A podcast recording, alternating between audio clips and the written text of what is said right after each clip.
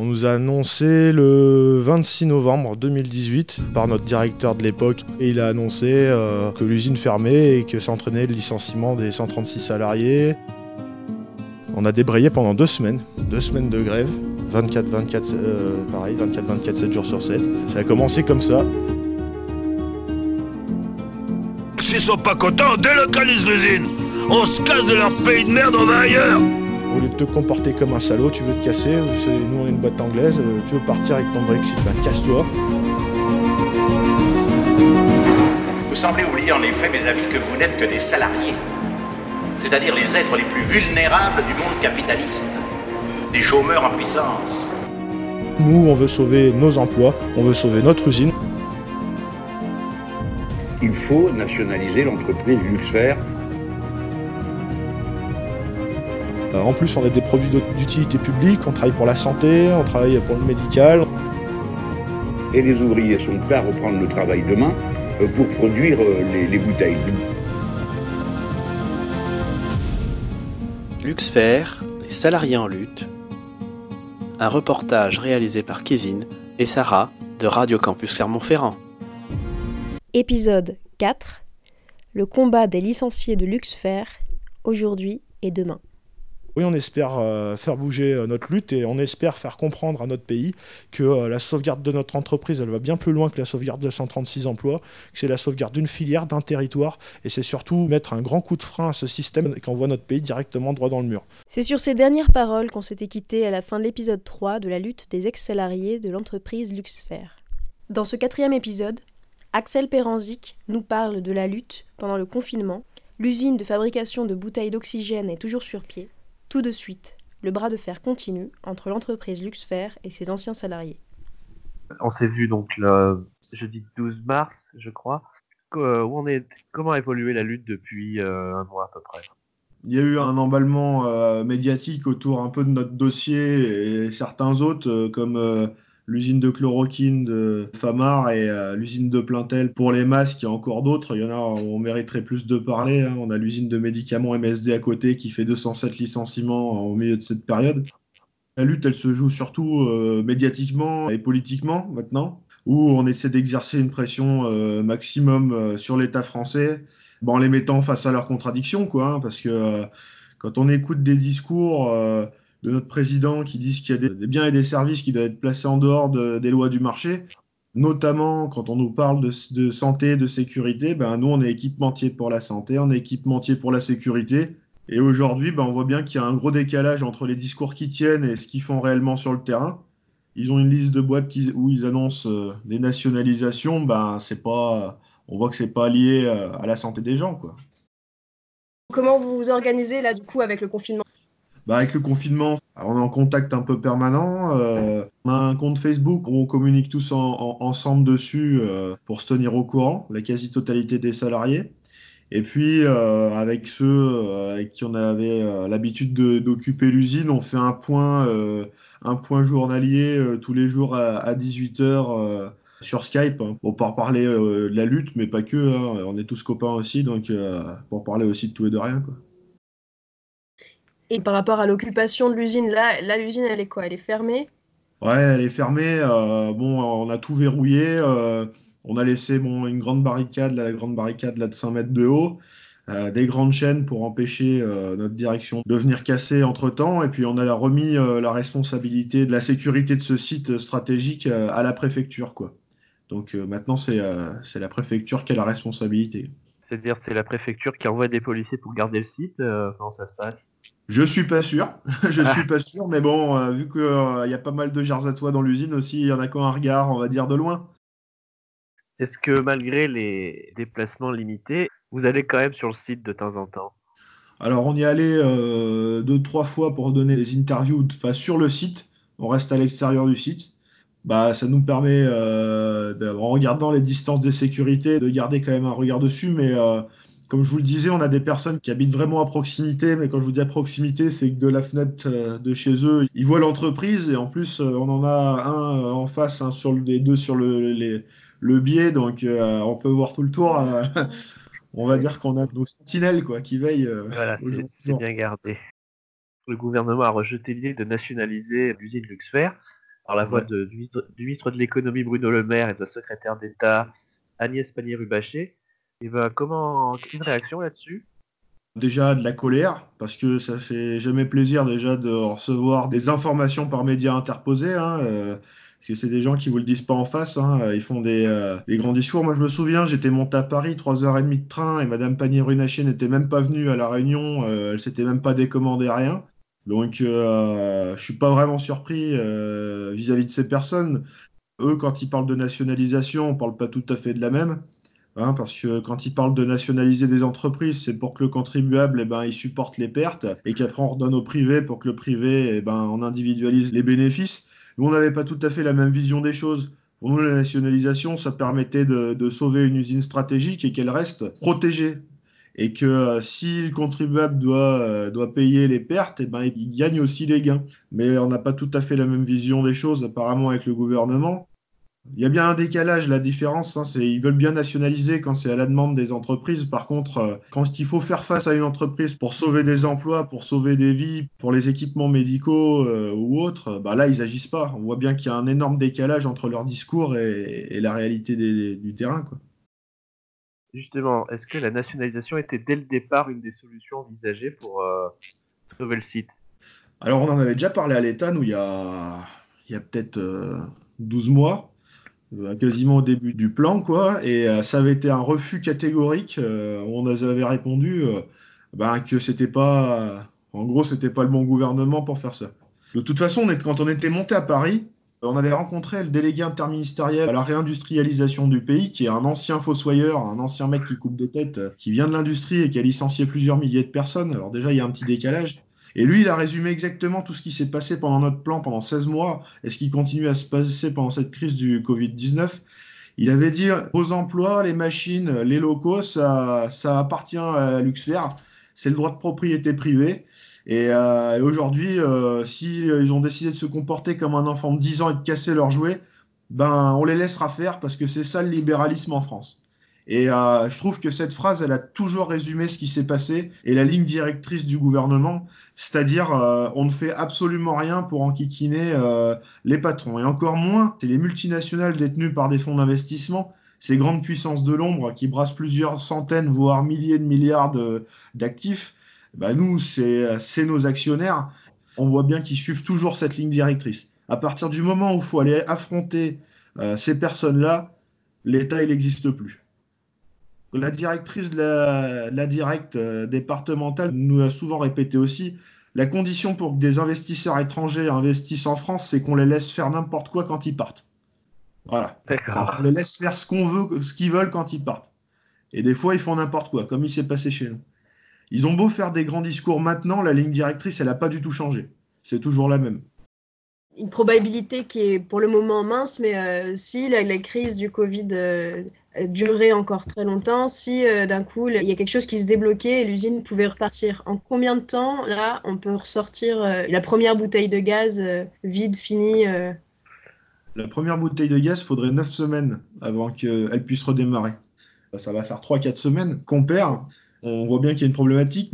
Au-delà de cette crise-là, c'est en général, c'est euh, aujourd'hui, euh, même si le stock, parce que personne n'est capable de nous dire l'état du stock, et même si ce stock permet de faire, euh, faire face à cette pandémie, il faut savoir que ce stock, c'est nous qui l'avons constitué. Sauf que nous, on n'existe plus. Il ne faut pas reproduire la même erreur qui s'est passée avec l'usine de Plaintel, où pour le coup, on a fait un énorme stock de masques à l'époque du H1N1, et, et aujourd'hui, l'usine est fermée, on en manque de masques bah nous, ça risque de faire pareil. Peut-être que ça va permettre de faire face à cette, euh, à cette pandémie. En tout cas, on est fermé, on est à l'arrêt. Il n'y a pas de nouvelles lignes qui se sont créées pour nos produits. Hein. C'est une capacité en moins dans le monde. Elle a été supprimée pour que notre, notre direction puisse s'amuser à spéculer sur le marché de la bouteille d'oxygène. Donc, euh, on voit bien que ça, ça, peut créer des problèmes et ça va créer des problèmes. Et c'est pas moi qui le dis, hein, il le passe à la télé, il prévoit qu'il y ait d'autres crises similaires qui se produisent. Et si cette fois-là ça passe, c'est pas sûr que la prochaine fois ça passe. Et si ça passe en France, c'est pas sûr que ça passe non plus dans les autres pays. Au-delà de ce qui se passe maintenant et du, temps qu'il faut pour redémarrer, c'est stratégique pour le long terme. Mais s'il fallait redémarrer maintenant, il faut savoir, hein, contrairement à ce qu'a dit euh, Bruno Le Maire, qui dit que ni les machines ni les hommes sont disponibles, on est tous chez le même employeur. Hein. On est tous chez Pôle emploi. Euh, sur, euh, il y en a que 32 qui ont retrouvé un emploi sur 136, sachant que j'en ai 12 en contrat précaire.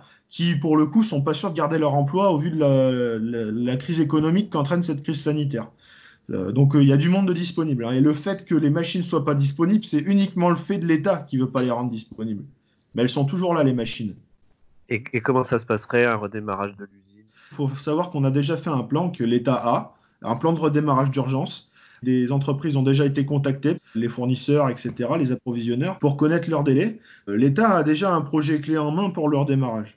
Il faudrait euh, donc certaines commandes de matériel, une donc euh, avec l'arrivée sur le site, réhomologuer les produits. A des produits soumis à homologation. Il y a des dérogatoires en ce moment pour pouvoir les obtenir plus vite. Tout est chiffré, tout est calé. donc on a, il y, a un planning qui est déjà fait, qui est assez militaire, pour pouvoir faire un redémarrage le plus vite possible. Est-ce que les gaziers sont toujours en activité? Ouais, les gaziers sont toujours en activité, euh, ce qui est assez compliqué pour eux, puisque ils ne font, les gaziers ne font pas que le remplissage de l'oxygène. Nos clients font aussi les respirateurs artificiels. Euh, euh, il y en a qui font les, gels hydroalcooliques, il y en a qui font les livraisons d'oxygène en cuve aussi. En fait, ils, font énormément des produits qui aujourd'hui posent problème. Et c'est compliqué aussi pour eux, puisqu'ils n'ont pas que des problématiques sur les bouteilles de gaz, ils ont une problématique générale sur leur sous-traitance tant que l'usine n'a pas redémarré, vous voulez Luxfer continuer votre combat. Quelles sont les, perspectives que vous avez Nous, euh, le point bloquant qu'il faut faire sauter, c'est ce droit de propriété privée. Aujourd'hui, c'est que l'État ne veut pas mettre la pression et ne veut pas utiliser les outils à sa disposition.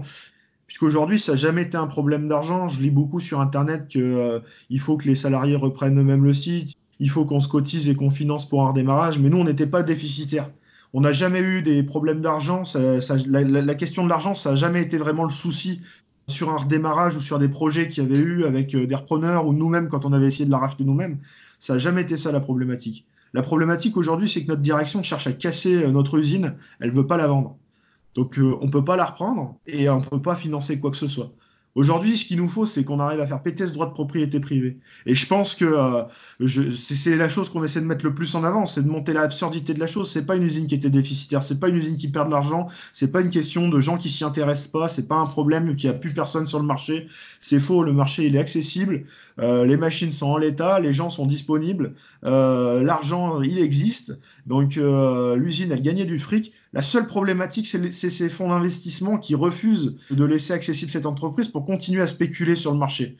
Et c'est ça, c'est ce message-là qu'il faut comporter. On a bon espoir de réussir à faire changer les choses, que ce soit en mettant la pression à l'État pour que lui-même mette la pression à Luxfer ou nationalise cette entreprise, mais que ça, que ça soit aussi en mettant directement et en affichant directement ce que fait le groupe Luxfer qui se donne une bonne image de, société qui travaille pour les véhicules alternatifs, qui travaille pour l'environnement et le médical, c'est faux. C'est des ordures de capitalistes, des investisseurs euh, véreux, qui investissent rien d'ailleurs, qui, qui font que prendre l'argent, euh, qui font reculer la technologie, qui font reculer la recherche, tout ça pour pouvoir spéculer sur un marché. Et je pense qu'à force de les afficher comme ça au grand jour, en montrant euh, la stratégie de ces entreprises qui, se donnent, qui essaient de se donner une bonne image, alors qu'en fait c'est les pires crapules de notre planète, bah, je pense qu'on a un espoir de faire sauter ce droit de propriété privée. Et après, peu importe ce qui se passe, que ce soit euh, nous-mêmes, que ce soit un repreneur, que ce soit une collectivité ou que ce soit l'État qui nous reprenne, il y aura tout, tout, tout sera accessible. Et on sait que notre site a toujours intéressé du monde. Aujourd'hui, la perspective qu'on veut voir débloquer, c'est celle-ci.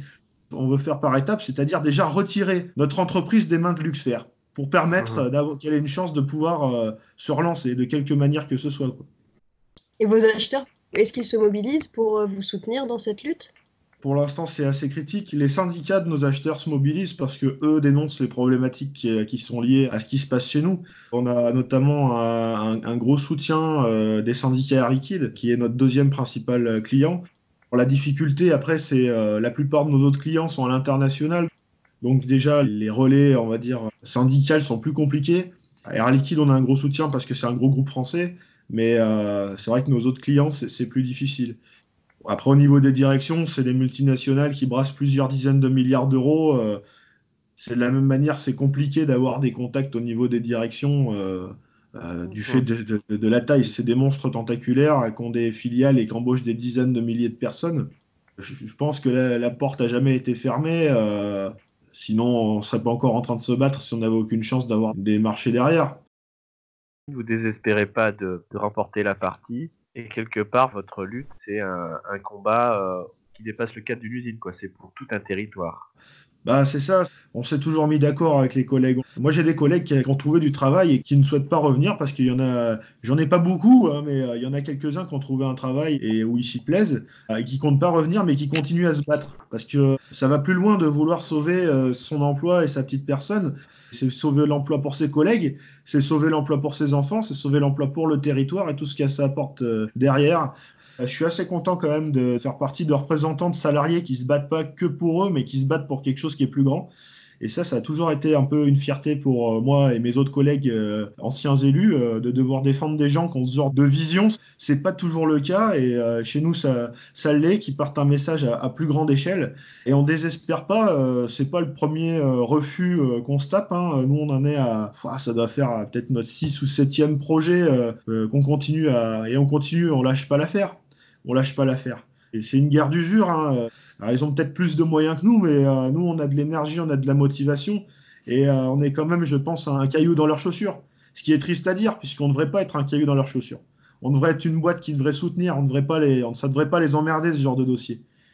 Mais pour le coup, je pense que ça les emmerde. Et c'est pour ça qu'on essaie de le dénoncer, pour les forcer à ce qu'ils enlèvent le caillou de leurs chaussures, mais dans le bon sens.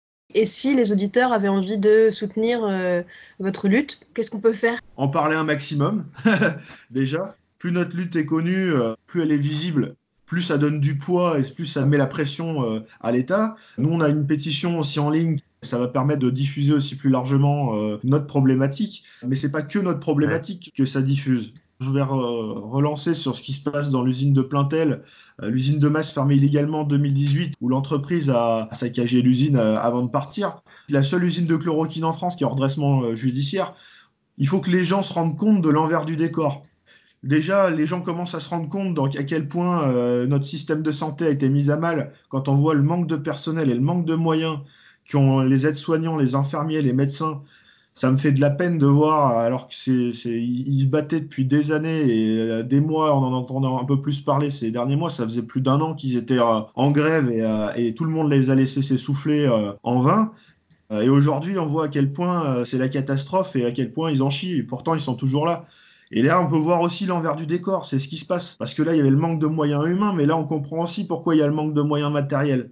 Parce que c'est pas qu'une histoire de sous, c'est une question qui se passe d'un grand n'importe quoi et qu'on laisse ces zones stratégiques, on va dire, ces, ces, usines stratégiques aux mains du marché. Et aux mains du marché, c'est au moins tous ces financiers qui du coup s'amusent à spéculer dessus, à les délocaliser, à faire du profit, à augmenter ses marges, peu importe ce que ça coûte, peu importe comment ça se passe. Bah, le médical, c'est ce qui est le plus visible en ce moment, mais c'est toute une problématique générale. Et plus on en parle, plus notre histoire se diffuse, plus les autres histoires se diffusent, et plus ça met la pression à l'État pour qu'ils soient obligés de tenir leurs engagements, assumer leurs responsabilités et respecter les paroles qu'ils n'arrêtent pas de tenir à la télé. Quoi. D'ailleurs, pour vous faire entendre, en ce moment, euh, pendant la période de confinement, vous auriez besoin de, choses particulières. Vous avez pensé à des stratégies médiatiques? On n'a pas vraiment de stratégie particulière. On passe énormément de temps euh, au téléphone, hein, à communiquer un maximum, euh, passer par un maximum de, réseaux de, contacts, que ce soit politique ou journalistique. les politiques, certains en font bien le relais aussi. Hein, on a eu quand même pas mal de soutien euh, de politique du coin, mais même au niveau national. Donc euh, déjà, ça aide à porter aussi médiatiquement les choses. On a même des médias étrangers qui commencent à s'y intéresser parce que euh, pour le coup, il y en a qui ont des problématiques sur les produits qu'on fabrique à l'étranger.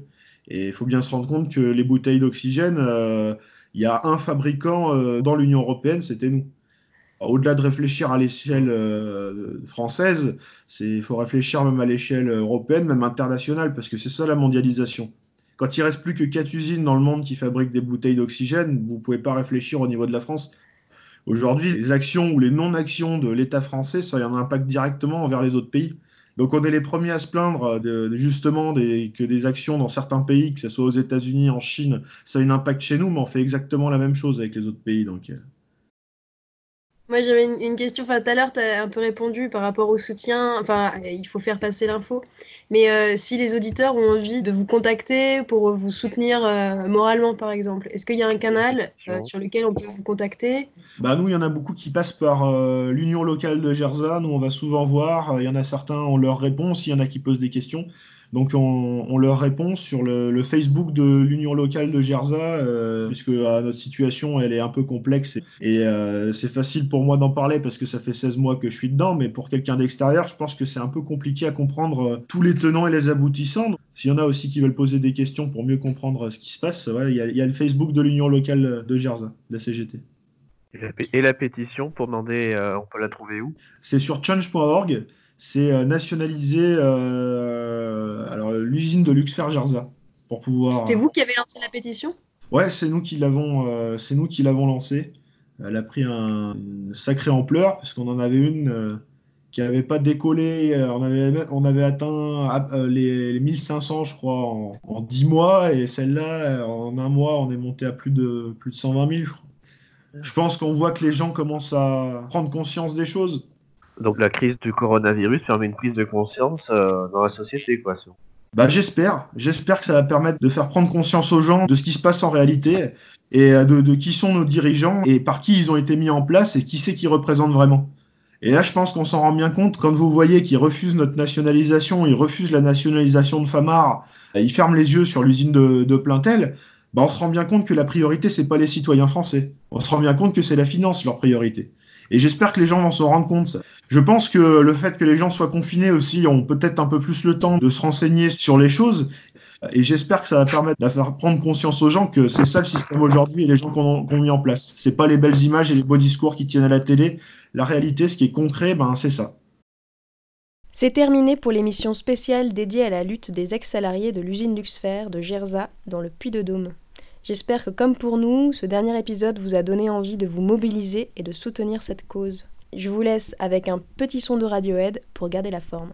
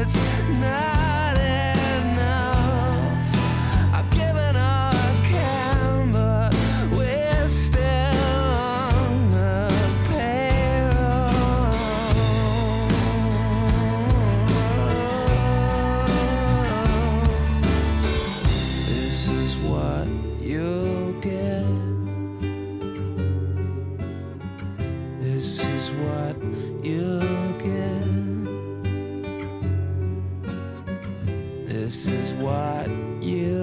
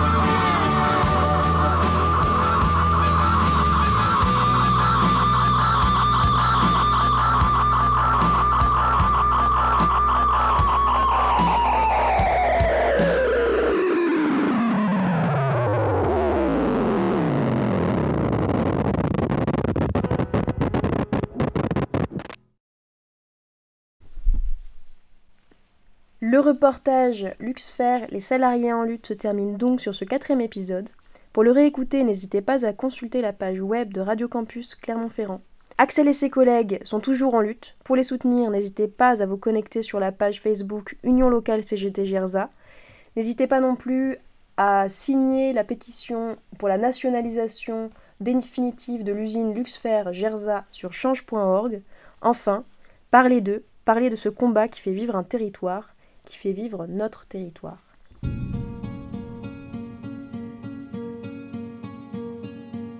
Luxfer, les salariés en lutte. Épisode 4 Le combat des licenciés de Luxfer, aujourd'hui et demain. Un reportage réalisé par Kevin et Sarah de Radio Campus Clermont-Ferrand.